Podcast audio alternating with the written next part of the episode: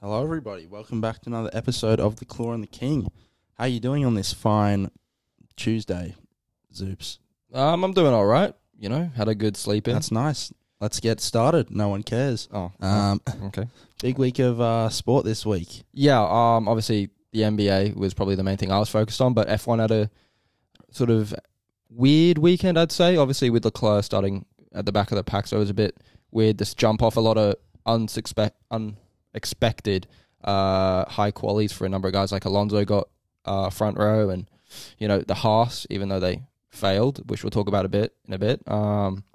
They got 5th and 7th, I think, in quali. So that was quite intriguing. Obviously, Premier League, even though there's no one playing at the moment, there's a lot of transfer news going about, a lot of transfer rumors going about that we might just delve into one or two, one of the main ones. And then we would do the puta madre of the week.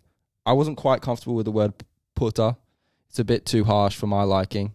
Puta madre is a lighter swear word, shall we say. So that's sort of our last segment that we like to do, and just to highlight the people that we don't like in the previous week. We don't hate these people, but stuff that either a place or a person has done to annoy us, which is quite a lot of things. Right. That was a good overview, don't you reckon? Yeah, I think so. All right. And, yeah, you might notice this new setup we got. We've decided to reinvest all the profits from the views you guys have given us, and these are on TikTok. Just at a shopping spree, basically, for all these decorations. Yeah, you know, we're just flush with cash at the moment. I mean, we appreciate the support. Paddy the Batty, Prism Rookie, that thing ain't cheap. Yeah, I know. It's almost like you spend your money on stupid stuff. It's almost like that happens. It is almost, but how's your crypto going, by the way? Is it going good? It's going shockingly, but well, I did say for him to sell about a year ago, but you didn't really listen to me. We're in it for the long game. But yeah, obviously a lot of new memorabilia that Oscar's kindly brought to the set today, and hopefully bring a bit of light. And obviously I got my England jersey and my Clippers jersey in the background. Some of my two favorite things in the world. The only things that bring me both happiness and sadness. So first topic you like to discuss? Yeah, well, I guess touched on the F1. We'll just go through that quickly. I guess the race wasn't too eventful, but any main takeaways you had? Apart from Haas flopping like they always do? It was so disappointing. If you've watched this podcast before, especially the F1 segment, I'm a bit of a noob when it comes to it. I'm a casual fan. I'm trying to get into it, so I make some pretty alarming takes, especially in the minds of my F1 friends who think I'm a bit of an idiot when it comes to F1. But anyway, I'm a big Haas fan. I like a good old underdog. They were in prime position going into the race. Magnussen was, I think, 5th, and then Schumacher was 7th. I can't exactly remember. Yeah, something like that. But they were both really in good position for points, and then, it just didn't happen in the race. Magnussen had a good start, but then Schumacher did as well. They both had good starts, but Magnussen really got up to a good start, and then something happened with his front wing. I think after the race he said it wasn't that big of a deal and he should have carried on. But the team obviously wanted to bring him in for a wing. The Formula 1 brought him in. Oh, Formula 1 brought him in anyway. The FIA. Yeah, so, and he went automatically to the back of the pack, which wasn't any good for him. But he nearly got close. I think he was in P12 at some point, but that was probably distorted because of all the pit stops and stuff. But Schumacher was in prime position to get his first points. It was the first points ever in F1. Yeah. But just, missed out because of a engine fail, I think it was, or something to do with the car. And it's just really disappointing for the guy. You know, he's obviously well-liked because of his name primarily, but nothing else, just his name. Well, I mean, he's a likable guy. I'm not saying he's an unlikable guy, but he is well-liked primarily because he's got a fantastic name, and his dad, obviously, sad story, but he was probably the greatest F1 driver of all time. So, yeah, it was a sad day for me as a Haas fan. I was a Lewis fan probably last year, but now that Mercedes is pretty trash, more of a Haas fan nowadays. And being a Lewis fan's not easier, especially from the hardcore F1 community. Most people hate Lewis Hamilton. Yeah. But to be fair, it's easier to like people when they're not doing well. Yeah. So I don't hate Lewis that much this year. I thought you did last week. You kind of went up. Well, yeah, when he's complaining on the radio, I don't like him. But I mean, he was this week, like he was in a bouncy castle. This week he didn't complain on the radio. He had a good race, and I was happy for him. Get on the podium. Yeah, so do you want to run down the top five or the sort of the standout performer you want to say for the weekend? Standout performer, I mean, I'm not going to say Max because it's just every week it's Max. I think for this race it probably was Lewis, to be fair. Mercedes did take a step forward. They were still off the pace, but they looked quicker. They looked like it, they were kind of competitive. So I think that's a good step for Mercedes. Red Bull this week had the technical issues, not Ferrari, with Perez having, I can't remember what it was, but he had some sort of issue where he had to retire. And Ferrari did look quicker, kind of. Like, if Sainz was chasing Verstappen and he was staying within him, he just didn't have the pace to get past him. So you'd think if Leclerc was there, he may have got a move done. So it's kind of promising for Ferrari, but again, I have zero confidence that they'll be able to deliver on it. So I just, yeah, I don't know. No one else really. Well, Alonso was a shock. Well, Alonso went backwards, though, in the race. Yeah, he finished, I think, seventh. He finished behind his teammate. Yeah, he finished behind Ocon. But, yeah, it was a funny race, but obviously Mercedes probably performed the best as a team. Obviously Perez had a bit of a problem in the race and had to sort of not finish it. But, yeah, a decent weekend. I'm a bit sick and tired of Max winning, to be honest. I'm not a Max fan. Obviously, if you've watched the podcast before, you know I'm not a Max fan. But it's not looking great. And you predicted at the start of the season, to be fair. You said that we're going to have a lot of new F1 fans because of how great last season was. But you predicted this season wouldn't be nowhere near as good. It'd be a bit of a disappointment to a lot of fans, and you're so far being proven right, I guess. Yeah, and that's what I'm starting to realise about doing a podcast, is you're just so right all the time. You've got receipts for your takes. Well, I mean, right now I'm just basking in glory in my takes. Like my ego is really inflated right now. I mean, with my sporting knowledge. To be fair, in school we were always arguing about sports and making predictions and debates about sports. So I think we've always had that, especially after a game. Like when Paul George signed for the Clippers, just the look on your face, it was just the funniest thing ever because he was your favorite player and you went to your rival. But yeah, in a podcast you do have sort of that. Sort of like the actual evidence that you can show the other person that, hey, I was right. And you were right about the Warriors, and you're so far right about the F1 season, which I regrettably... And look, I was a bit... We'll move on to NBA in a bit, but I was predicting that to happen, but I just didn't want it to happen. But anything else to say about F1? Anything to wrap it up? No, just McLaren was shit, I guess. Oh, Danny Rick. Step your game up. Not Danny Rick, just the whole team was shit. Both their pit stops were like 7 seconds, ruined both their races. The car was slow anyway. Is a McLaren car overrated? Because it was definitely high regarded. Slow this week. It was probably the second or third slowest car this week. So, well, yeah, that's the F1 sort of roundup. When's the next race? 2 weeks. 2 weeks. Well, I'm hoping Danny Rick podium prediction. Danny Rick podium. Kevin Mag won. Haas 1-2. I'm just not going to predict that. I think Haas 1-2. I'm going to predict Verstappen to win. Oh, bold one there. Yeah, Haas 1-2 in my opinion next week. Come on, Haas. NBA. NBA, the season concluded last week. Unfortunately. But it was going to conclude 3 days later anyway, so it is what it is. Obviously, Golden State winning in 6. Beating Boston on their home floor to win their 4th championship in 8 years.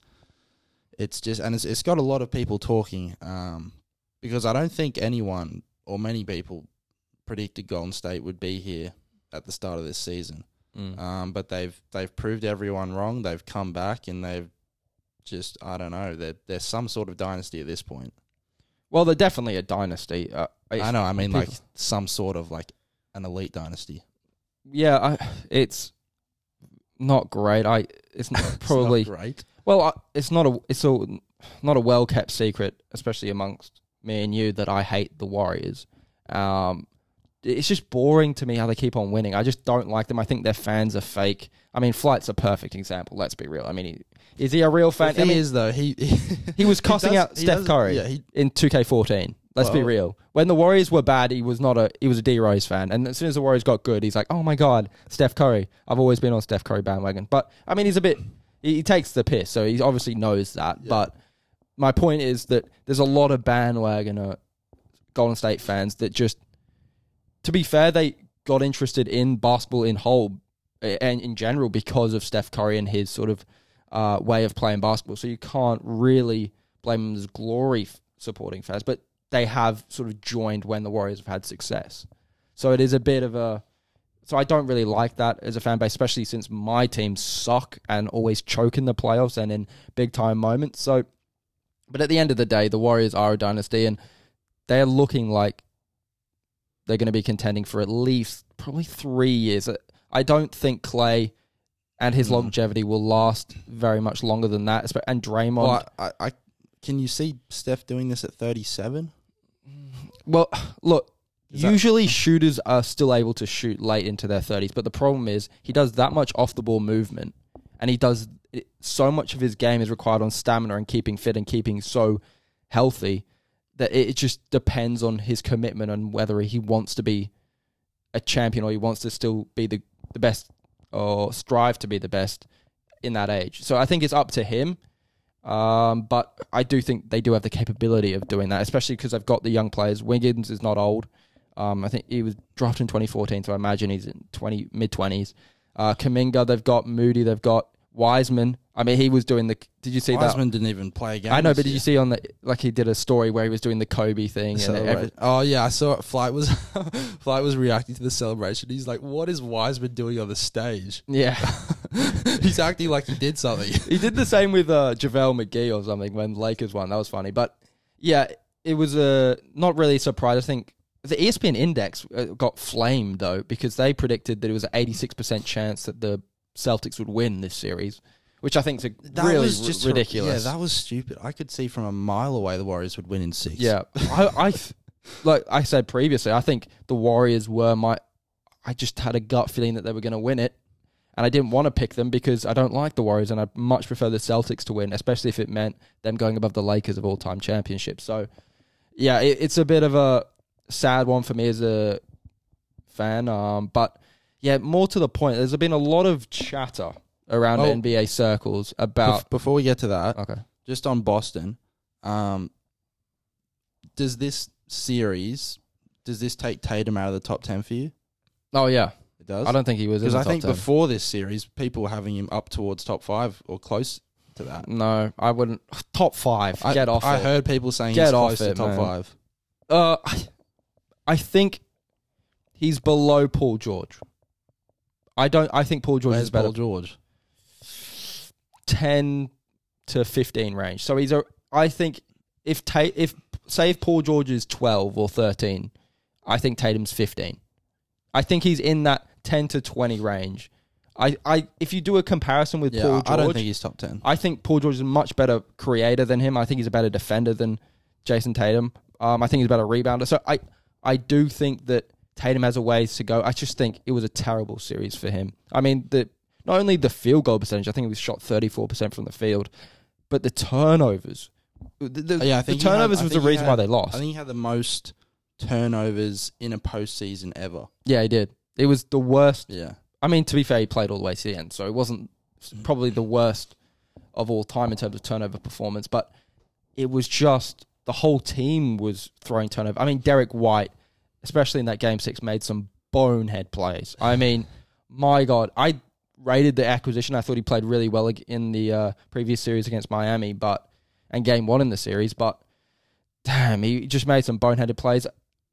There is a bit of chatter about sort of bringing in a point guard and maybe that being the solution and getting the ball out of Tatum's hand, which I agree with. I think Marcus Smart cannot be... Well, they had Dennis Schroeder. Yeah, but he wasn't really performing. I don't think... Schroeder's more of a scoring point guard. I don't see him as a pure creator as a guard. I just think if they had prime Rondo now, I think it'd help him. I'm not going to lie. I think a prime Rondo would do him a bit. What about CP? Prime CP would do well, but look, it's just whether they can find a guy that can not only provide for his teammates, but be able to play enough minutes in a meaningful playoff game so that where they're contributing not only with passing but with defense and scoring as well. So that's going to be tough for them to find since they've in a bit of a hole with the salary cap because they're paying a lot of guys. But yeah, it's not all doom and gloom for the Celtics, even though it's a bit sad. They're one game away, or two games away, sorry, from winning the championship. It's not the end of the world if you're the Celtics, but you don't want to sort of relax if you're that front office. No. You need to improve that team to the point where Tatum can't be the primary ball handler. I think that was sort of found out in the finals. When he comes against the best, he cannot be, maybe in late game situations where it's more ISO ball, but in general play, he cannot be the guy bringing up the ball off the court. I think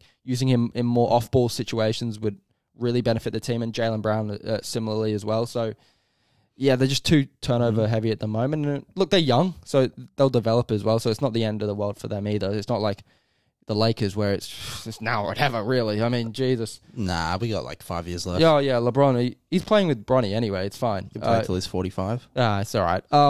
But, yeah, that was my take on the Celtics. I don't think they're dead in the water, but I think the Bucks are going to be better next year with Middleton as well. Yeah, I think there's a few teams already. The odds come out for next year. I think there's a few teams ahead of the Celtics. If the Nets are ahead of the Nets are second. Oh my god. Well, that's predicating on the Ben Simmons being able to dribble a basketball. So, which is a pretty big deal in the world of sports. I mean, it is. Will, do you? Let's make a prediction. Do you think he'll play the opener? If he doesn't, it's just an if he doesn't, he just has to retire. He just has to. I mean, to be fair, the warning signs were coming. I know it's a bit off topic. We weren't intending to talk about Ben Simmons, but remember when he refused to play for Australia in the Olympics? Yeah. And it was a surprise to everyone. Like, why wouldn't you play for your home nation in an Olympics? And it was really detrimental to the team because they could have realistically, maybe not one, but maybe really challenged the US if they had Ben Simmons in that team. So yeah, it's kind of warning signs were a bit earlier for him, but people just didn't care because he was that talented. He's just got to be the laziest player in history. So I doubt the Nets can surmount it. And KD's more of a Twitter warrior now than anything. But on the topic of KD, what I was about to get into before you rudely interrupted me, there has been sort of news circling. Especially on the major networks, about how this has not only enhanced the Warriors and Steph Curry's legacy in particular, but it's demoted KD's legacy. What's your opinion on that? I've always said this. Kevin Durant doesn't know how to drive a bus. All right? You've always said... He came up with the phrase, actually. Charles Barkley rang him up and was like, hey, I'm doing a segment on Kevin Durant today, Oscar. Do you mind just giving me a bit of a phrase that I could use? And he's like... bus driving. Yeah, but I've never heard this bus driving term in my life before this year. Yeah. Until Charles Barkley said it. And now I see every day on ESPN, every talk show on ESPN, they're like, Kevin Durant can't drive a bus. Yeah. I'm like, why is a bus... Where's this bus analogy Does it have to be a bus? Can it be a four-wheel drive? Can it be an Uber? Can it be something? Why does it have to be driving? Why can't you say he has to lead a team? It's a bit catchy. It's a bit... I don't know. Yeah, I guess. But, it's a good analogy, I guess. Yeah, but the knock on KD is now that he can't do it by himself, which I guess he hasn't done, to be fair. But like he was the best player on those Golden State teams. Well, my point is, do you think that his legacy has been negatively affected by the Warriors winning? Yes, I think before the start of this season, some people would have had Kevin Durant ahead of Steph all time. And I think after this season, everyone has Steph ahead of KD. Look, I don't like KD at all. I just want to say that. But I will say he's probably the most talented basketball player that I've ever seen him play. I mean, his ability... Scoring player, I would say. LeBron's probably the most talented. But in terms of ability to score, he is just so natural with it. Look... The move to the Warriors, Stephen A said it right at first, but I need to backtrack when KD's mother came on the show and sort of confronted him about it. But he was right when he said it was the weakest move ever done by a superstar, because it was. He went to his rival that beat him in the previous Western Conference Finals, in which he choked in, Russell Westbrook as well, but he mainly choked in that series when they lost 3-1, a 3-1 lead to the Warriors, and then joined them next year. It was just totally against all competition, in my opinion. And this loss is sort of reaffirmed in my mind that that Warriors team could have easily won if they had Harrison Barnes in that team instead of Kevin Durant. Like, if they would have prioritized, if they would have said, if they didn't go after KD and they re-signed Harrison Barnes, I think they could have beat the Cavs. Really? Yeah. I think they could have. I think they were up 3-1. I'll say they would have split it. I think Cavs would have got one. But my point is, the bus driver comment, it's correct. Even though I think he's capable of doing it, and I think he's had some unlucky situations in terms of teammates. I think last year, foot on the line, could have done it last year maybe. But look, I don't think it's done it that... I don't think it's demoted his legacy that much in my eyes. But my opinion is, I've never counted those two championships with the Warriors. Yes, you've got the rings, all cool, it's all fun and dandy, but they're not... some championships are worth more than others. I think that's just a weak championship. I don't think that it's genuinely earned. He went to a team that was 173 games that beat him in the Western Conference Finals the year before. I don't think it's genuine, those two rings that he got. Even though he played unbelievable in those finals, it's so much different when everyone's... You're playing one-on-one the entire time. For Kevin Durant, that's... Are you kidding? That's... He'd eat that up for breakfast, lunch, and dinner. It's just... It was so much easier for him on the Warriors in comparison to other teams. And I know people hold superstars in different lights and give them maybe unfair expectations, but how easy it was for him in that Warriors team. I mean, before the season, everyone was like, yeah, they're winning. No one else predicted anybody else to win. If you predicted anyone else, you were just a bit of a lunatic, really. I mean, even if you picked the Cavs, I wouldn't... Yeah. I don't think anybody would have picked the Cavs. It was that ridiculous of a team. And I think Kevin Durant, he has time to rectify it. Obviously, it's a lot of ifs here, but if Ben Simmons and Kyrie Irving can, go into a secret lab. It's just like three mentally not there people. Well, Kevin Durant is mentally there on Twitter. Yeah. Kyrie's mentally there on the flat earth, not getting vaccinated. And Ben Simmons is mentally there on playing Xbox. Yeah. They're mentally there at different places. But no, if they can sort of all go to this secret lab and they can all get their brains fixed, if that could happen in this world and they could all switch their brains. Well, wait, has Steve Nash been fired? Yeah. I don't know. Is he still the coach? I don't even know. He should be. I mean, if he's not, it's just a bit of a fuck. I think he kept his job. There was a lot of rumors, but I think KD and Kyrie pushed to keep him, and I'm like, what are you doing here, mate? It's not the best of ideas, but look, at the end of the day, if Ben Simmons, in all seriousness, if Ben Simmons and Kyrie Irving can focus on playing basketball, the Nets can win the championship. I know it's ridiculous to say because of their history, but they had Honey Bun Harden, and they almost beat the Bucks the year before. And it was really Honey Bun Harden. It was like Honey Bun Harden. It was eating honey buns before the game Harden. It was unreal how overweight he was. It was eating honey buns at halftime. And Harden. KD nearly beat. So I think KD's a great playoff player, but he needs help from his other players. I think he's good, but I think there's multiple years where he should have gone further and he didn't. Mm. Especially again, this year. This year, I thought he was very underwhelming. Yeah, but I also look at his teammates, though. Russell Westbrook is... But if you're the best player in the world, LeBron James would not let that happen to him. No. And I think that's probably one thing that also negatively impacts his legacy as well. Even though he's that talented of a scorer, how much does he impact on other areas of the game? Does he really... Zero. Look, is he just a good playmaker because... he's that heavily guarded that he has open teammates? Well, I don't think he is a good playmaker.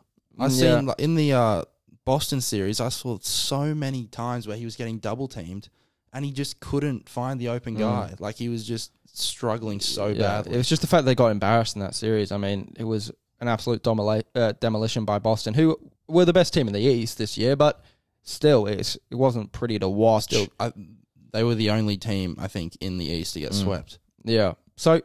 Look, a lot of things would have to go Brooklyn's way, but I still think that Kevin Durant can rectify this. And I do think this championship somewhat... I thought in my eyes, he was already demoted. I never would count him as a... a champion or a guy that's won. However, I do think he has time to rectify it, and I think even if he wins with this group of mentals, I mean, even though it is technically still a super team, technically it is with talent wise, it's a super team. But if he could win with this group, with this lot, I mean, this would be a championship that I would consider good. And I know my consideration is everything to these NBA players. I know they watch the podcast intently and like, oh my God, what does Zoops think about the weight of my championship? But I do genuinely think that if he could win one with the Nets, it would sort of alleviate the current negative trend that he has with his legacy. Yeah. Okay. And would you have Steph top 10 after this? Oh, yeah. Yeah? Yeah, for sure. I would already have him top 10 because... Again, I have a lot of controversial opinions, so don't be surprised, but... Bill Russell out. I don't rate any of the old guys. Wilt Chamberlain out. I'm sorry. They're not... I mean, I was kind of joking when I said this before, but I did say that Andre Drummond was... If he was transported back into 1960, would he be like Wilt Chamberlain? Well, Andre Drummond's pretty amazing now. Yeah, I did call Wilt Chamberlain the modern day... Or the olden day. I don't know. The olden day Drummond. So I have been quite sort of polarizing with that comments about the old players. So I wouldn't have. And a lot of the, you know, you see guys on saying about, what's his name? Bob Pettit and all those guys. He's not top 10 though. Yeah, but people like Walt Frazier and Oscar and it's just a bit like if they played in the modern game. I know it's hard to sort of rank players based off different generations, but Bill Russell shot like 39% for his career. Like he wasn't a good player. He was playing against a bunch of 5'10" white dudes. It wasn't rocket science for the guy. He had just had to rebound and lay up the ball. So well, it's just signs that the newer generation are objectively better players. Yeah, and I would put Steph in the top 10 for sure. Yeah. All right. Moving on to some more top 10 players. Romelu Lukaku, top 10 EPL bust. Top 10 fattest players in the history of the Premier League. I'll put him in that list. Look, I mean, I thought it was a bizarre one when they signed him. And obviously, we're talking about Lukaku now because he's reportedly on his way to Inter Milan for a loan move, for a season-long loan move with, I think it's $7 million or 7 million euros guaranteed money with a couple million in add-ons. And it's just been such a disaster at Chelsea because they bought him for 100 million last summer. So a year ago, they bought him for 100 million. He's now worth basically essentially 10 million euros on loan. 10 million? On loan, though, so it's a bit more. But was he that bad? The problem with Lukaku is when it's all fine and dandy, he's an unreal player. Like, he's that powerful and strong and fast. Like at the start of the season, I remember watching Arsenal versus Chelsea, and Arsenal were poor at this point in the season. It was the start of the season; they didn't have their first choice centre backs. But he was so dominant. I mean, he was in the air, he was dominant. He was just bullying them around, and you said, "Wow, that is a £100 million striker." He was in my fantasy team. However, when his mental side goes down, you tend to see a bit of a belly start to grow, and on top of that his confidence goes down and his first touch is horrendous and his dribbling's horrendous and he's just he doesn't have the drive, I don't think, to be the best when he's not happy and when things aren't going well for him. So it is probably the... Who did Chelsea play up front without him? Well, they interchanged. They had Timo Werner up there. He's been another flop. Wasn't he a flop as well? He's a bit of a flop. So, yeah, they need to fix that position. They bought Lukaku to fix the Timo Werner problem. But, yeah, to your point, I think he is... I'd have to do a bit of thinking here, but he's got to be the biggest flop in Premier League history, in my opinion. I mean... Well, is it just that the lights are too bright for him in England? Because at United, he didn't perform, and now at Chelsea, he hasn't performed. But at Inter, he was incredible. Yeah, well, again, start of the season for Chelsea was unreal.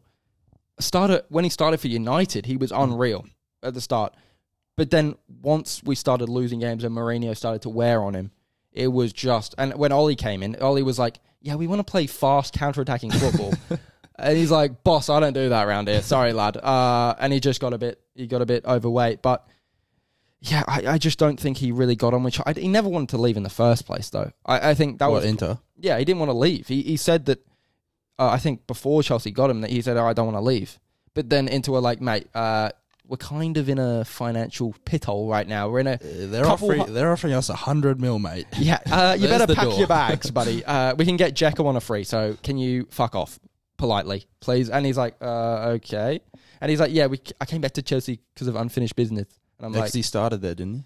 Yeah, he did. So, look, it was... I always thought it was destined to fail at some point, but the fact that it's happened this quickly, it's got to be up there for me. I mean, yeah, there has been worse players, of course, that have played big time minutes for big clubs. However, the fact that they spent $100 million and a year later, he's not even... no one's willing to pay anything for him. They're just willing to pay a €10 million loan fee. Why don't United take him? God, please, no. God, I don't want that muppet back. Might as well take a flyer. No. Take a punt. Take a punt. Yeah, it's one of your punts. That's how bad it is. It's 7 mil realm. Well, it can't 7 mil. It has to be worth it for a potential 100 million player. No, he's not. I've watched him play. He's got the first touch of a trampoline. He's absolutely useless. You watch me play football, right? Hey, watch him get the golden boot at the World Cup. No, but you've seen me play football, right? Yeah. Like, he's a worse player on his day than I was. Really?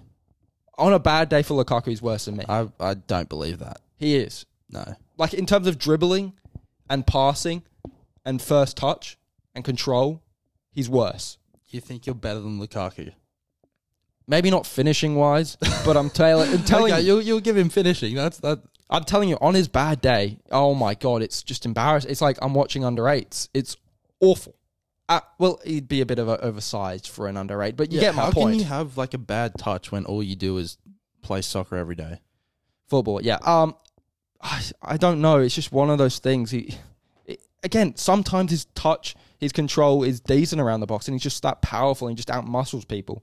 And as you said about Belgium, when he's happy in a place or when he's passionate about a team, he plays really well.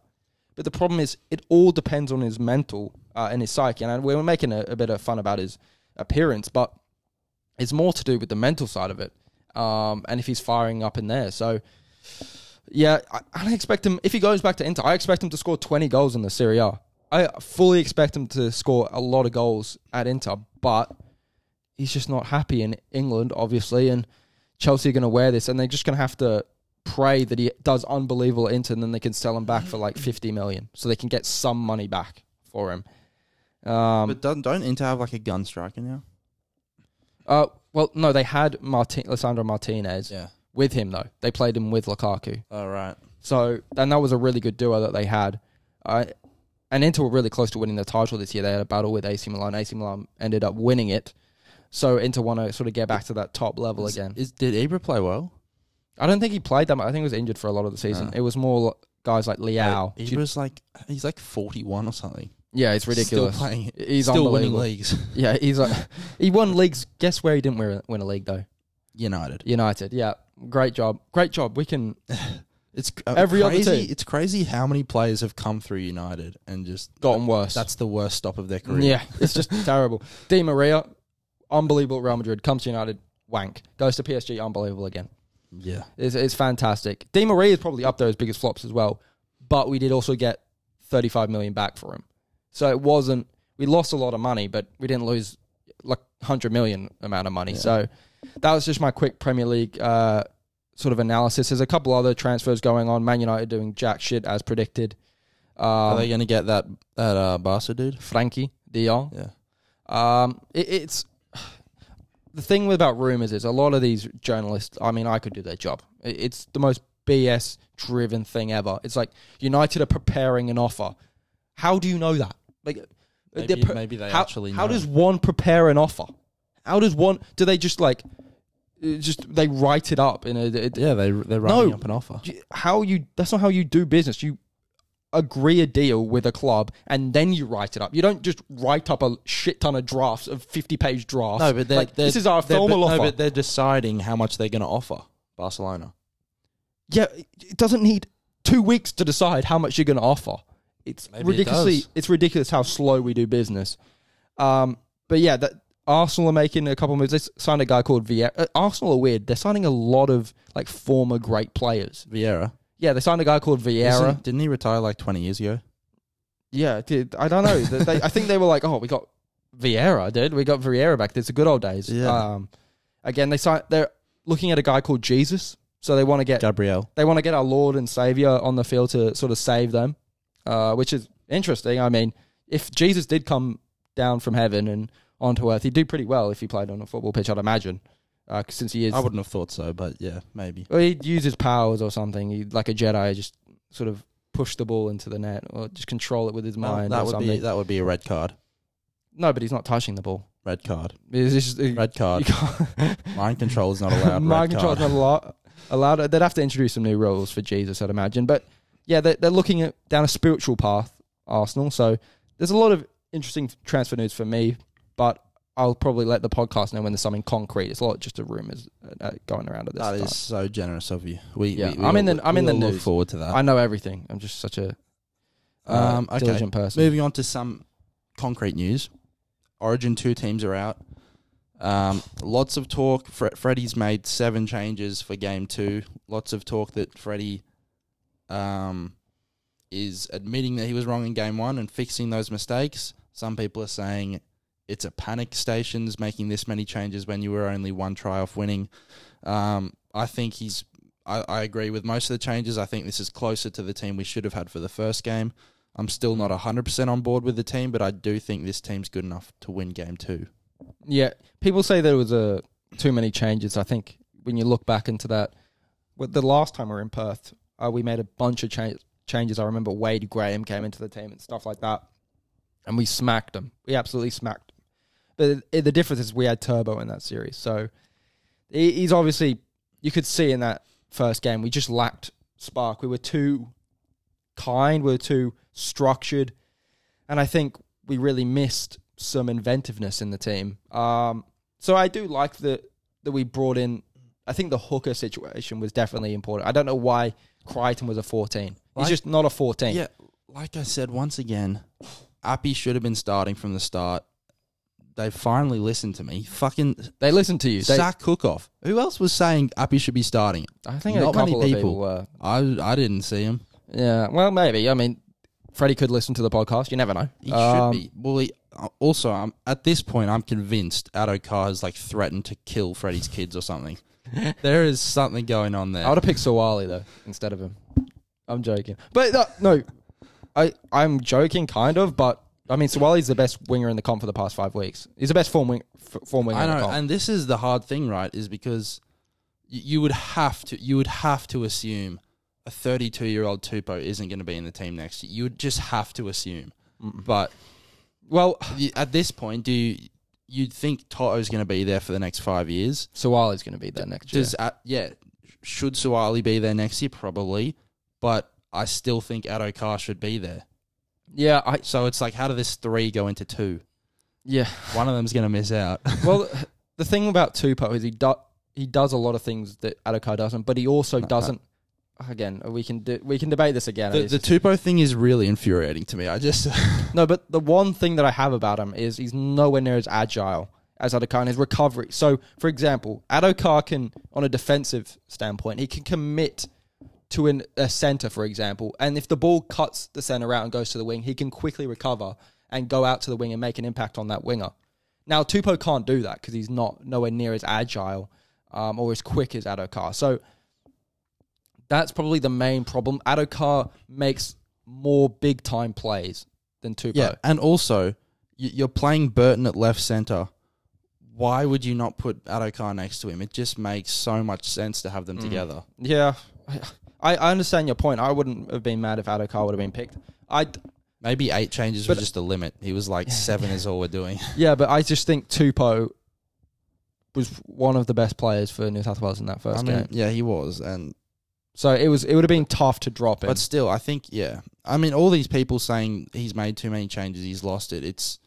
You don't know rugby league, mate. You can guarantee, if you ask a Queenslander... they'll be much more nervous about this team. You have to be able to admit that he's picked the wrong team in game one. Like, should he have needed to make seven changes? No, but he has, because he fucked it up the first game. But that's what a good coach does. You know, well, a good coach gets it right the first time. Well, but I mean, a decent coach, I guess, would get it right the second time. Well, he admit, I guess, but if he can admit when he's wrong.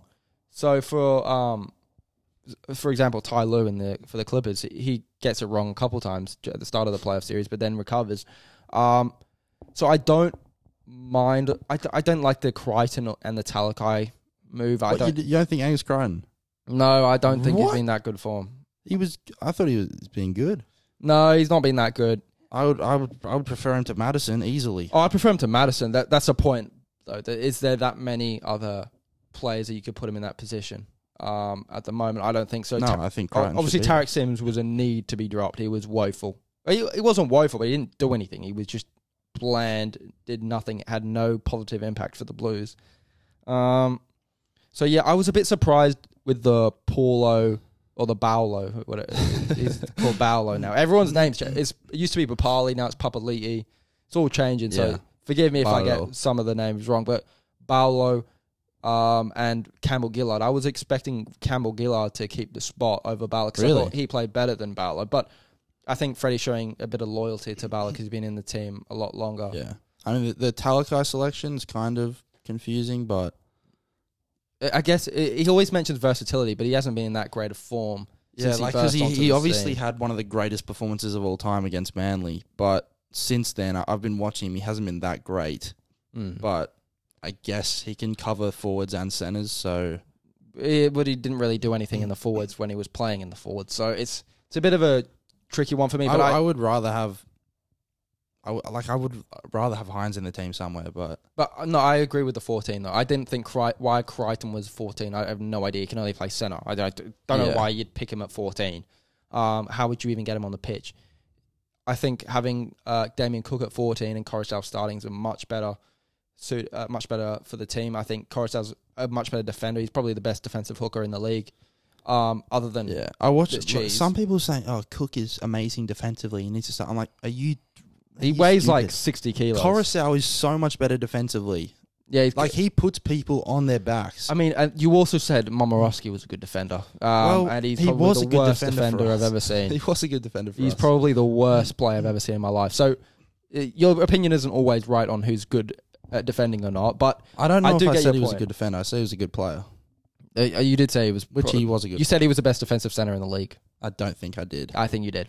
I remember when we signed him, I was like, how good is Momorowski? And you said he was the best defensive centre in the league. Oh. Turns out he's not that. But anyway, I think that sort of combination... People say they're copying Queensland, but who cares? It's what's worked recently. The speed of the ruck is key. It's shown as being key. Even last year's series, it was massive for New South Wales. So... I think you've got to get good ball to Cleary and Luai, quick play the balls and let the creative players like Tedesco and Cleary and Burden sort of create. But again, I still think there's a lack of dynamism in that team.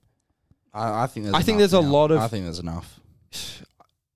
I know there's a couple, but I just look at... You've got Tedesco in the team. Is Tupou a dynamic player? No. Is Burton... can do some things. Yeah, I know. He can do some things. But is he going to pull off an amazing try? Is he going to do a game change? I think if you get him close to the line, get him some good ball, he'll come up with an assist. But is there anyone that's going to create something out of nothing in that team?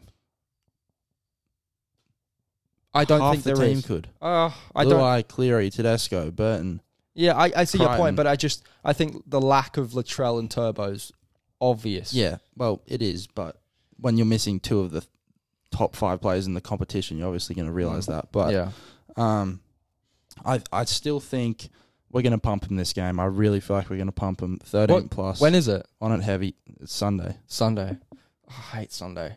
But why does it be Sunday? I'll be hungover and I'll be off. If we lose this game, Freddie has to be gone. He's too many mistakes. He's out for me. If we win, win this game. Latrell, the saviour, comes back for Game 3 and destroys them in Queensland. You're going to bet on Dan Gagai again? That's the story. Are you going to bet on Dan Gagai again? No, I'm not, because I think he's got his try for the series.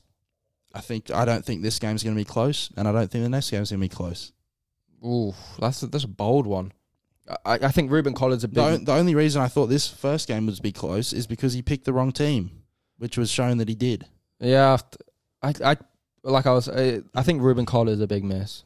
I think his line speed was not only his line speed, but what I mean is how quick he was around the ruck really showed. And I think that was probably where they excelled, was how quick they were. They were just so much quicker than us. We were just, even though we were big and making plenty of meters, I thought, it was just, we were too slow, especially on the fifth tackle where we just give the ball to Cleary and get pumped every time. Yeah. I do like how we have Burden as well, so we can maybe do a short side play and maybe fake pass it to Cleary, do a out the back, you know, maybe a behind the back pass, and Burden can do one of those stupid kicks that he does that just makes everyone just cry. If you're a fullback, that ball's coming to you, like, oh, I am not touching this. Yeah, Ponga's screwed. Yeah, I ain't touching that. Hopefully Benny Hunt's underneath it, because he's notoriously does well under high ball. Why would he be at fullback?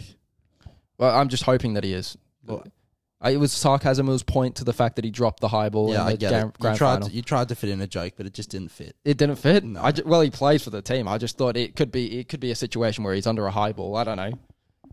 But yeah, my point is, I think it's a better team, although I do think we need a bit more dynamism, but we should beat this team. I mean, a lot of the tries that they scored were down the short side. So that was why I was surprised Addo-Carr didn't play, because he's a lot more quicker than Tupou. So yeah, what is your score prediction in the end? 38-4. 38-4. You know, we lost the first game, right? Yeah. But it's Perth. We always dominate in Perth. We played one game there. I'd say it's a historical hunting ground for New South Wales. Historical. I mean, we're 100% from there. I mean, it's just nightmares for Queenslanders, honestly. Up 26. Ooh, no, I don't want to do 26. 28-12. That's my prediction. 28-12. Yeah. Well, I do think 13 plus. Whatever. Hopefully the odds are like $3, $4. Definitely going to get on that if it is. Yeah. Your degenerate gambling. Somehow New South Wales are big favourites again. It's like, fuck. Give me something. Give me some decent odds, please. Yeah, please. We can't bet for Queensland. It's just, again, I mean, he can, but because he's a degenerate. No, I can't bet for them to win. That's against my morals. But betting for them to score is not. Yeah, that's against my moral and ethical standards. But betting for a try scorer to raise the odds, that's not above me. You're unreal. You're absolutely unreal. How about are you going to bet on another Queensland try scorer? Depends. Are you going to celebrate again in the middle of the pub? No, I might just go 13 plus. Are you going to celebrate again in the middle of the pub? If they score, yeah. Oh, my God. Oh, my days. Well, hopefully that doesn't happen and I don't have to get... I think we might get kicked out if we do it again. Especially if we go to the same place, we might get kicked out. But let's just hope and pray that Queensland don't score so you don't have to celebrate and make me embarrassed. Next topic, my... Senor. Next topic. Okay. I don't know if any of you guys know. I don't give a fuck. We're talking about it anyway. Finale of Obi-Wan comes out tomorrow. Yahtzee. So in honor of that, we're going to talk about the best Star Wars movies or TV of all time. Well, in our humble opinion. Obviously, my opinion is factual, but... I don't think it is. It is in everything. Okay, so what is your top three, my friend? Oh, you want me to, this is just off the top. I haven't even written anything down. Lovely. Lovely stuff. So, number three for me... really tough. It's between 5 or 7. Really? 5, 6, it's between 5, 6, or 7. 7? Actually... Oh. You mean 7 as in the sequel, 7? Yeah. I don't mind Force Awakens. It's just if you pick a sequel movie, I'm gonna leave. Didn't we make a list a couple weeks ago about how the Star Wars sequels were the worst written things of all time? Yeah, Yeah. Didn't you put them number one? Yes, because the first movie wasn't followed on from. Put your third. I'm just trying to be, because honestly, it probably is all three prequels, but I'm just going to try and be different. So I'll go episode. Well, it doesn't have to be movies. It can be TV shows as well. So it can be TV shows aren't in there. Come on. Yeah. I'm not talking about. It's the Star Wars universe, so it can be Rogue One. Yeah, I'm talking about, for me, TV shows aren't in there. Why? Because I don't think they can match it with the big boys. Well, I have a TV show in there, so... Really? Yeah. I'm going to go episode 6, 5. I'll go 6. I like 6. 6. Kind of controversial. Not many people like 6 that much, but I like 6. Anyone that doesn't know, that's the last of the original trilogy where Darth Vader allegedly kills Palpatine, unfortunately. Well, he did, but funny thing, the sequels didn't exactly follow on from that death. They just kind of made up their own thing, which was really weird, but hey-ho. Yeah, but fuck, I like the battle on the jungle planet with the Ewoks. Anyway, I'll save my opinion for my list. What's number 2 for you? Oh, you want me to go all 2? Number 2, toss up between Phantom Menace and Attack of the Clones. Really, really tough, because the best fight scene of Star Wars is in Phantom Menace, but the first half of the movie is a little slow. Attack of the Clones also has a sick ending. And Natalie Portman's really hot in 2, so I'll go 2 at 2. Is that your deciding factor? It's like, oh, it's even, but Natalie Portman is like hot in the second one, so she's got the edge there. 2 at 2, and then I'll go. I can't hate it, and then I'll go 3 at 1. Yeah, I don't hate that list. I've actually gone for 2 TV shows. 2 TV shows. I mean, the TV shows are good. So well, look. They just don't match it for me. For consideration, I think 4 for me, so in consideration is Attack of the Clones for me. A lot of people hate Attack of the Clones. Like, a lot of the old, like, I'm a Star Wars fan guy. Yeah, because... Like, all of those, like, old... It's because the script is shit. Yeah, but the characters and the plot and the story development is so much better than any other Star Wars. But I hate sand. It's... I don't mind... the originals, but they're just so like corny for like our generation, and the fact that it's not great graphics, is it? I mean, the fight scenes are a bit. I mean, yeah, do you see Obi-Wan do like a useless spin movie? That's just because it's made in the 70s and 80s. But I think the prequels that against it are just the best movies. I think 1, 2, 3 movies. That's an unpopular opinion of mine. The prequels are the top 3 movies of all time. But I put 2 TV shows. Now, 3rd, I put Obi-Wan. Really? I think it started off slow. Look, okay, I think it's unreal. That is such an... Oh, God. You don't like that take? I really don't like that take. Why? Top 3 Star Wars of all time. Yeah. Obi-Wan. I think there's been like 1, maybe 2 good episodes. No, I think there's been... I think the first one was a bit of a slow build, but it was an introduction into... Star Wars, into the Obi-Wan sort of, I guess, universe, I guess. I don't know what to call it. But what I'm saying is you might sort of account to a bit of nostalgia. But, I mean, that scene with Obi-Wan and Darth Vader when they fought, and it's like, you are what you made me. Yeah. I am what you made me. I thought that was the sickest thing I've ever seen. Yeah, the Darth Vader scenes have been cool. But the Reva, the Inquisitor chick... her scenes are just so cringy. Because I think she's doing all her own stunts. I saw like this video of this dude talking about it, and like the shots of her look so dumb when you look back. Like she looks like she's running like this. And then there was, you know, the scene where they're like leaving on the ship to get off the Inquisitor planet, and she's like doing lightsaber shit. There's a ship like 10 meters away from her. They could just shoot stationary shooting at her. And she's just standing there like, doing stupid lightsaber shit. Oh, God. I think there are... I'm of the opinion that I don't care if there are flaws. Like, in the prequels, there's a lot of flaws. But I think the main thing that I've cared about in every movie or every TV show is character development, story, and plot. And I think this knocks it out the park in those areas. I think... That is honestly an unpopular opinion. I know it's an unpopular opinion, but I don't mind it. I think the scenes and just the feeling that it gives me to watch the Obi-Wan, this has made me feel something about Star Wars that the sequels never did. The sequels never made me feel anything. It didn't even feel like Star Wars. It was just like some separate thing about some weird, like that they just got the rights to use lightsabers. Like it felt like that. But yeah, so I put Obi-Wan 3. I know it's a bit controversial, but I think the last episode will be great, and hopefully Qui-Gon better be in it, or I'm gonna be pissed. Is there another season, or is this just one season? I assume it'll just be one. So you've got, and for two for me is Mandalorian.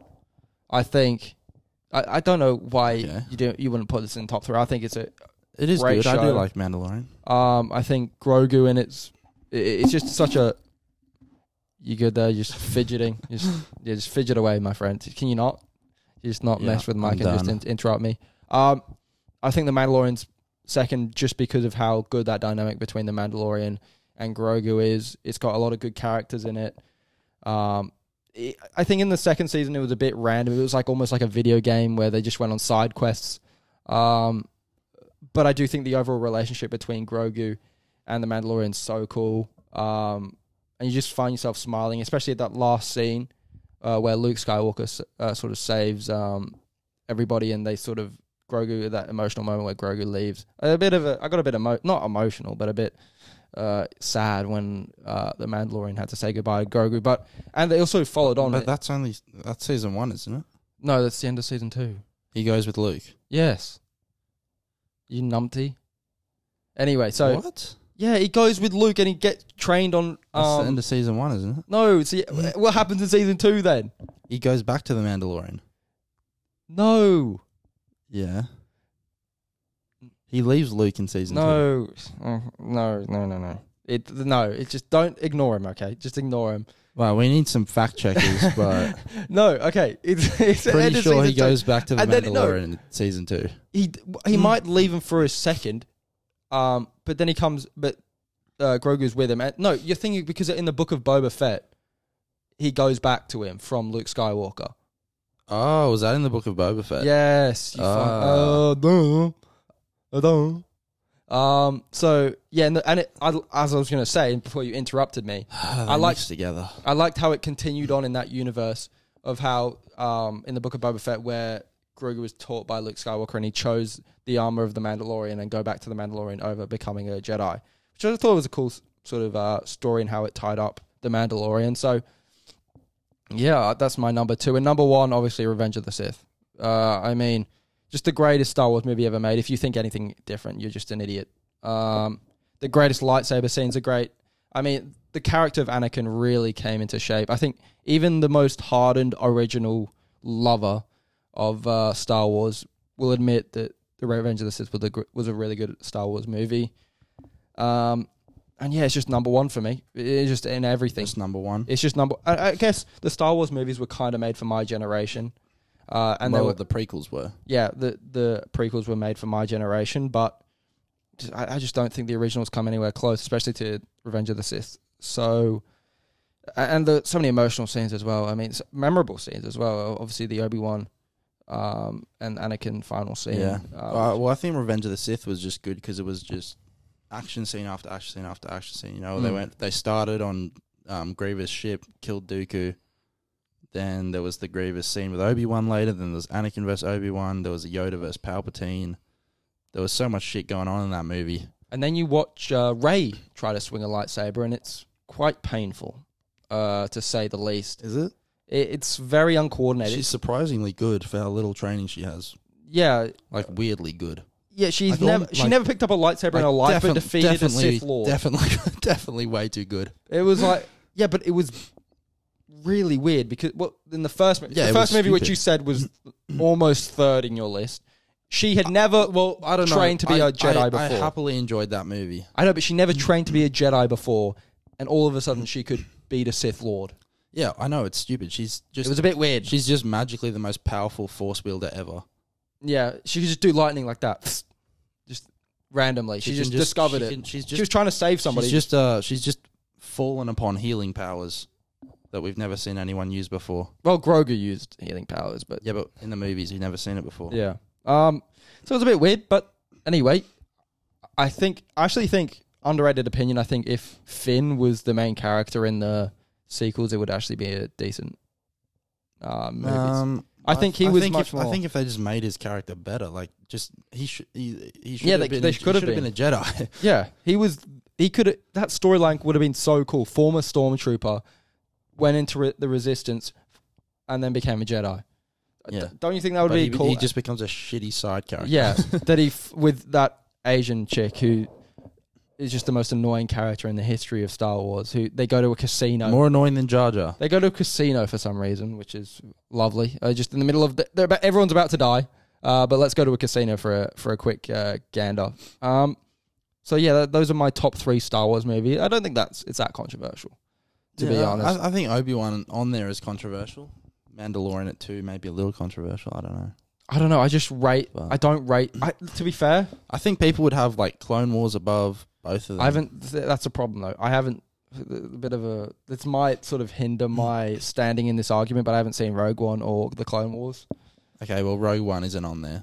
It's a decent movie, but well, a lot of people see that as probably a lot of the original Star Wars fans see that as the best non-original movie. So yeah, I mean, it is a good movie, but not top 3. So a lot of people view that as a good movie, and also the Clone Wars. I've tried to start watching it, but I probably will soon. But I haven't seen it yet, so my standing in the argument isn't as great. But you know, my opinion is that Obi-Wan is top 3. I think maybe, and I'm putting it down to nostalgia. So I'm saying it's a biased opinion. I'm not going to lie. Okay, but moving on. Do you want to do the Puta Madre of the week? All right. Do you want to take it away? How about you go first? Me? Yeah, I've done a lot of talking recently. Do you have a Puta Madre? No. You don't? We're not gonna. Who wants to talk about our weekend experience? I guess we can. Well, we can just say we can do a joint one. We can just say our mates at the pub. Oh, well, yeah, we can do mates general, yeah. We can just do all of them because they all kind of were. Well, it was not all of them, but I don't want to. It was mainly one, but they all kind of were. Yeah. Okay. Who do you want? Do you want to start off the night and? Well, then... okay. So we went out on Saturday, as you do. Yeah. So you guys were waiting in this line. I was coming from a play I was watching in the city, so I was running over. We get in the line at Bungalow. It's super packed because it's Vivid. Heaps of people in the city. It was buzzing. It looked like a great night. Yeah, so we get in there. It's like, I don't know, 11:30, I don't know, something like that. Yeah, we were all waiting in the line for a long time, for about half an hour. It was a long line. Yeah, so get inside. There's, I don't know, 5 of us, something like that. And then, like, we're probably dancing for like half an hour, maybe 45 minutes. I don't know. Yeah, well, everyone knows the protocol that when you're in a club.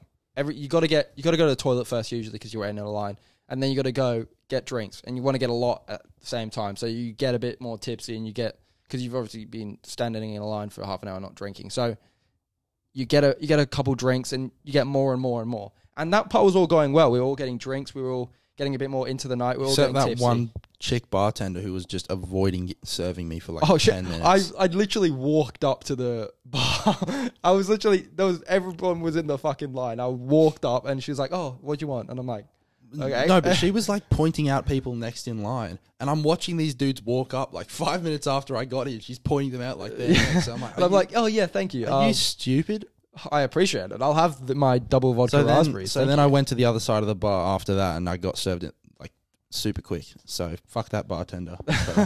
But that's not the point, though. Everyone knows that the protocol of a club, if you get in there, especially we got in there at 11:30, by 12 o'clock, that's when it starts to get good. That's because you've had a couple drinks. That's when the atmosphere is probably the best. Now, our first friend, we'll call him... Oh, no, we don't need to call him. We'll call him Reese. That's not his name, I swear. But yeah, he was like... made this weird deal, like, I've got to leave at 12. And I'm like, why? And he's like, well, I want to drive home.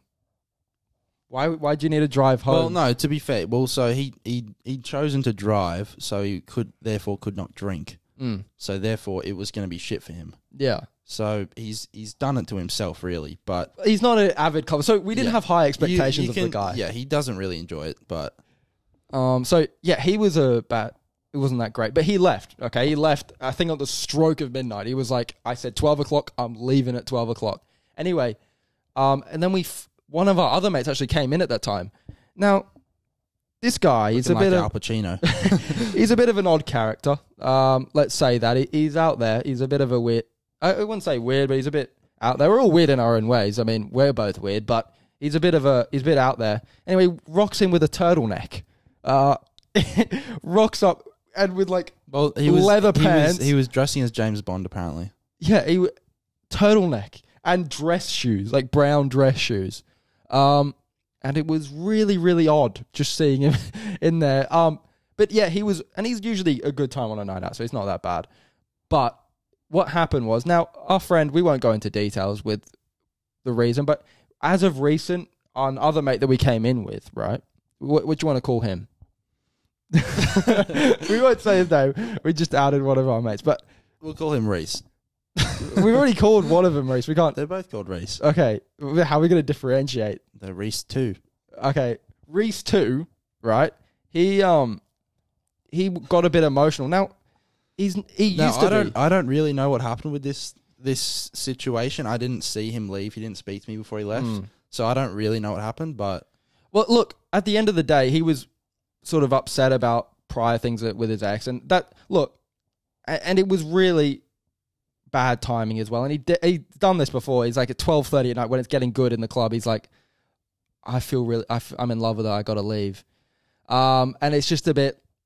Yeah, it's just not great timing, mate. But anyway, at that point, I feel sorry for him. I feel bad for him.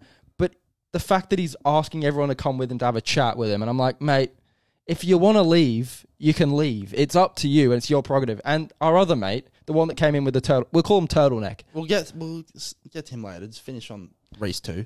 Reese 2. Well, it's sort of tied into the same thing. Okay. So Reese 2, right, is upset, okay? He's still...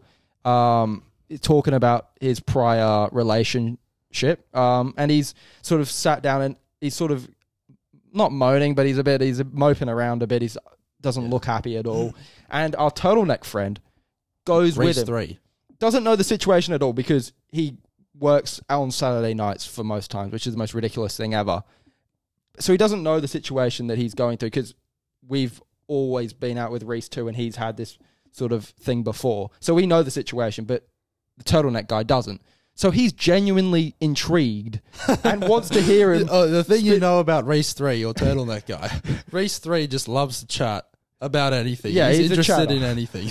Anything but dancing in a nightclub he's interested in. So he goes over to ask him all these questions about this story. And it's just, what are you doing, mate? What are you doing? And he's like, and I tell Reese too, mate, if you don't want to be here, just fuck off then. Honestly, that's a bit blunt. I shouldn't have probably been that blunt. I regret that. It's getting to the point for Reese too where we need a bit of a move on. Yeah, it's like you were together for like 4 months. You've been split up a month now. It's like it's time to like not. You know, everyone needs their time to do their thing. I know. Don't do anything you're uncomfortable with. But it's just when it happens at the same time in a nightclb when we're starting to enjoy ourselves at this. It's just kind of getting a bit repetitive at this point. So I'm like, okay, and he's trying to hug me and say, come on, bro, I gotta leave. I still love her and stuff. And I'm like, mate, if you want to leave, just fuck off. And I walk over and why don't you say just bye to Oscar and then just fuck off? And he's like, no, I can't. I gotta leave. And I'm like, all right, whatever. So I go over to my friend here, Oscar, and I tell him the situation. Reese 4. Anyway, now Turtleneck's sister's in the club. Oh, yeah, so, yes. Reese 3's sister. Can we call him Turtleneck? Okay, I'm sick of the Reese. Turtleneck and Turtleneck's sister have somehow come to the same club without knowing at the same time. It was a weird thing. Extremely awkward. If I was somehow in the club with my sister, I would be leaving straight away, or I would be telling her to leave. But there was no way I'm doing that. Yeah.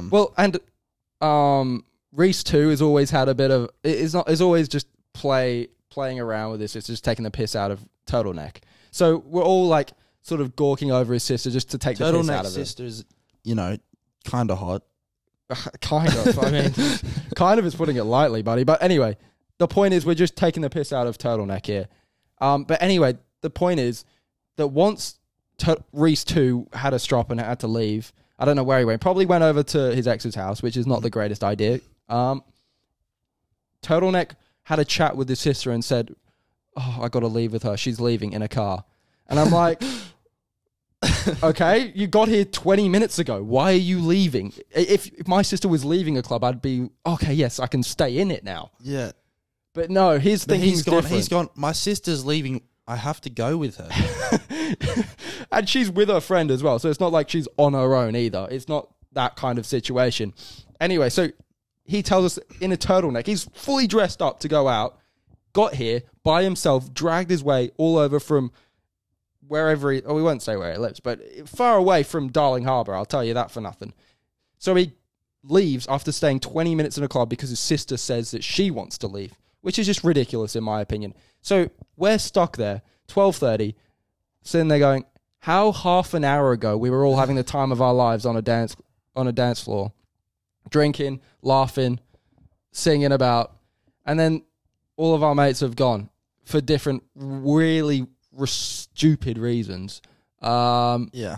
It's just disappointing, and they're obviously going to see this because we're going to post it in the group chat, but or the clip of it in the group chat, but it's just a bit disappointing. Now, I obviously have a lot of sympathy for Reese too. Yeah. But it's just, he acts so normal. And the point is that, the point why I get a bit upset about it is the fact that he hypes it up so much. He's like, bro, I've got to go. He texts me during the week, bro, I've got to go out this weekend. I've got to get drunk. I want to have fun. I want to let loose. No, and the thing is... And then Prees, he's like, oh my God, we're going to do so much. We're going to, oh dude, staying out till 5 o'clock in the morning, till the sun goes down. Then he, by the time it's 12:30 at night and he's got to have a couple drinks, he goes through this stage where he's just...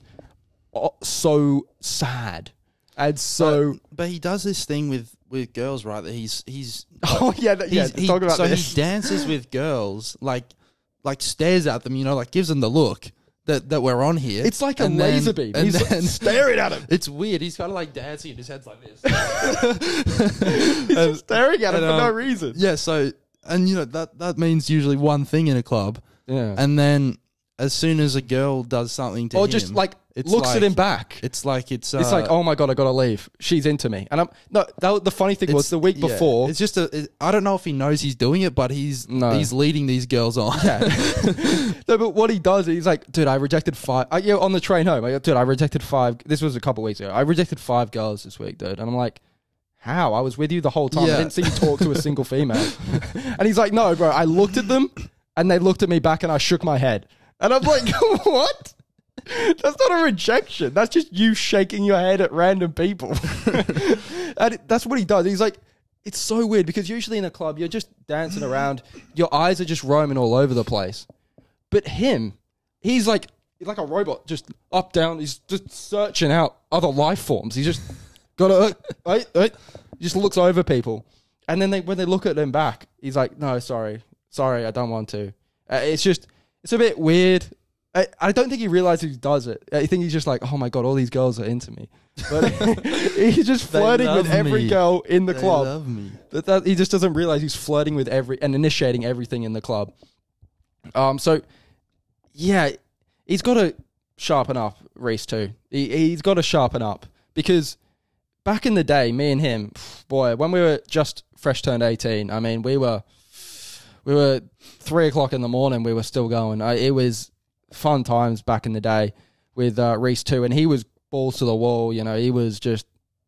You like that? And I loved it. He was a wild man. You loved his balls to the wall. Let's not get into that point. It was more of a saying, not literally. But anyway, my point is he has changed a lot, and people change over time. Obviously, he was in a relationship, so he's not going to go hard, or just go balls to the wall. I don't want to say it anymore because he's going to take the piss out of it, but you know what I mean. He's not going to get completely hammered in a club anymore because he obviously was in a relationship, which is fine, which I fully accept, but the fact that the relationship is over, wrong, and he's not allowed still doing it, you got to enjoy yourself a bit, mate. It's a bit disappointing if you, and especially if you hype it up Like, I understand before if you're like, oh, I'm not really feeling like going out. Or like, that's Reese One every week, really. Yeah, and Reese One does that every week. And he's like, oh, I don't feel shit. I feel shit in the club. I got to leave. And that's fine because he has that expectation going in. But the problem with Reese Two is that he hypes it up the entire week. And then when it gets to the occasion, he's just worse than Reese One. It's pretty sad. Yeah. And he's like, bro, just have fun without me. Have fun without me. And it's like, mate, if you... talking to everyone and having a chat about how much you love your ex in the middle of a club at 12:30 at night, it kind of brings the mood down a bit. Like, the vibe kind of goes from here to down here. It's not completely deaded, but you know, you've lowered it. Yeah, you kind of lowered it. And at that point of the night, it was just me and Oski. Yeah, so we're just left like looking at each other, like, look, I would have continued on going, but it was just like, mate, the buses come at. There wasn't even trains. There was buses, replacement buses. We were like, you know what? We'll just catch the bus and go home. So, yeah, it was a bit disappointing. But we're going to do better. We're going to do better this week. Obviously, we'll talk about it. We'll hopefully talk about it next podcast, and hopefully it's a better night. I'm not going to lie.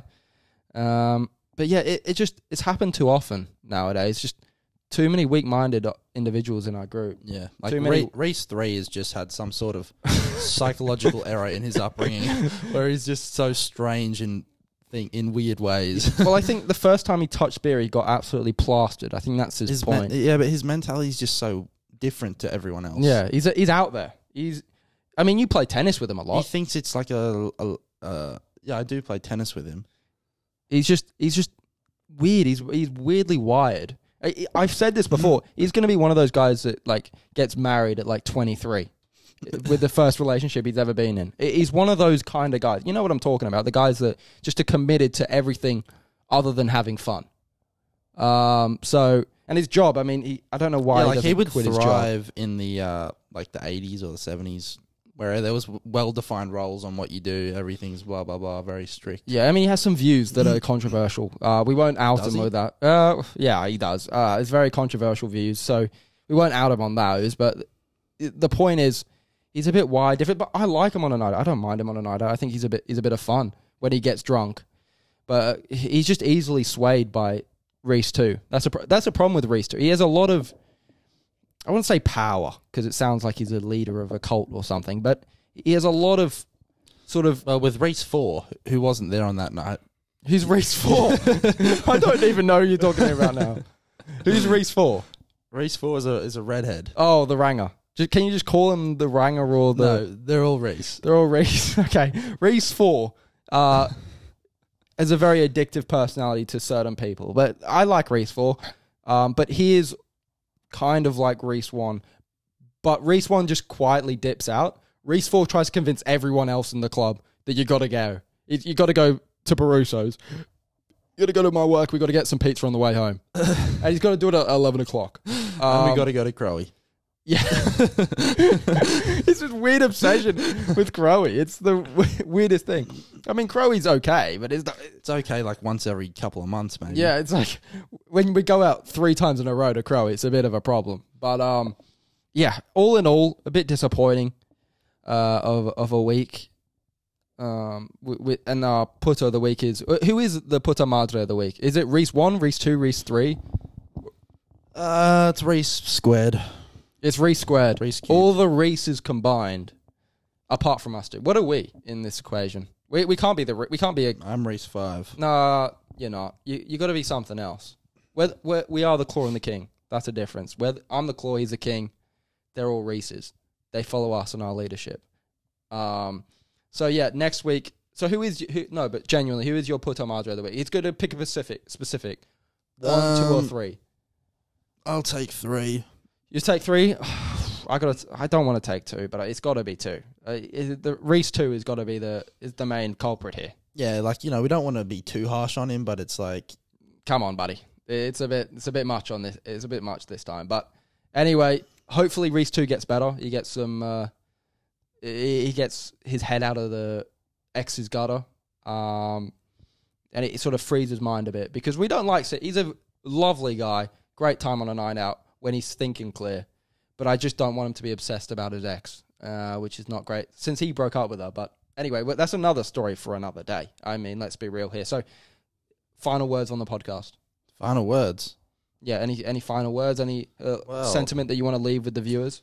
The only sentiment I have is that you should be subscribed if that you're not. That is true. That is true. You should be subscribed. So, like, share, subscribe. We are on Spotify, TikTok, Instagram. Oh, yeah.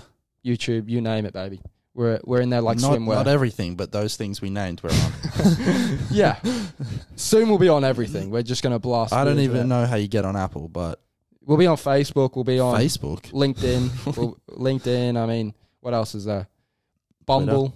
We'll be on... Tinder. Grindr. Whatever. So, yeah. Thank you for watching and have a nice day, I guess. Peace.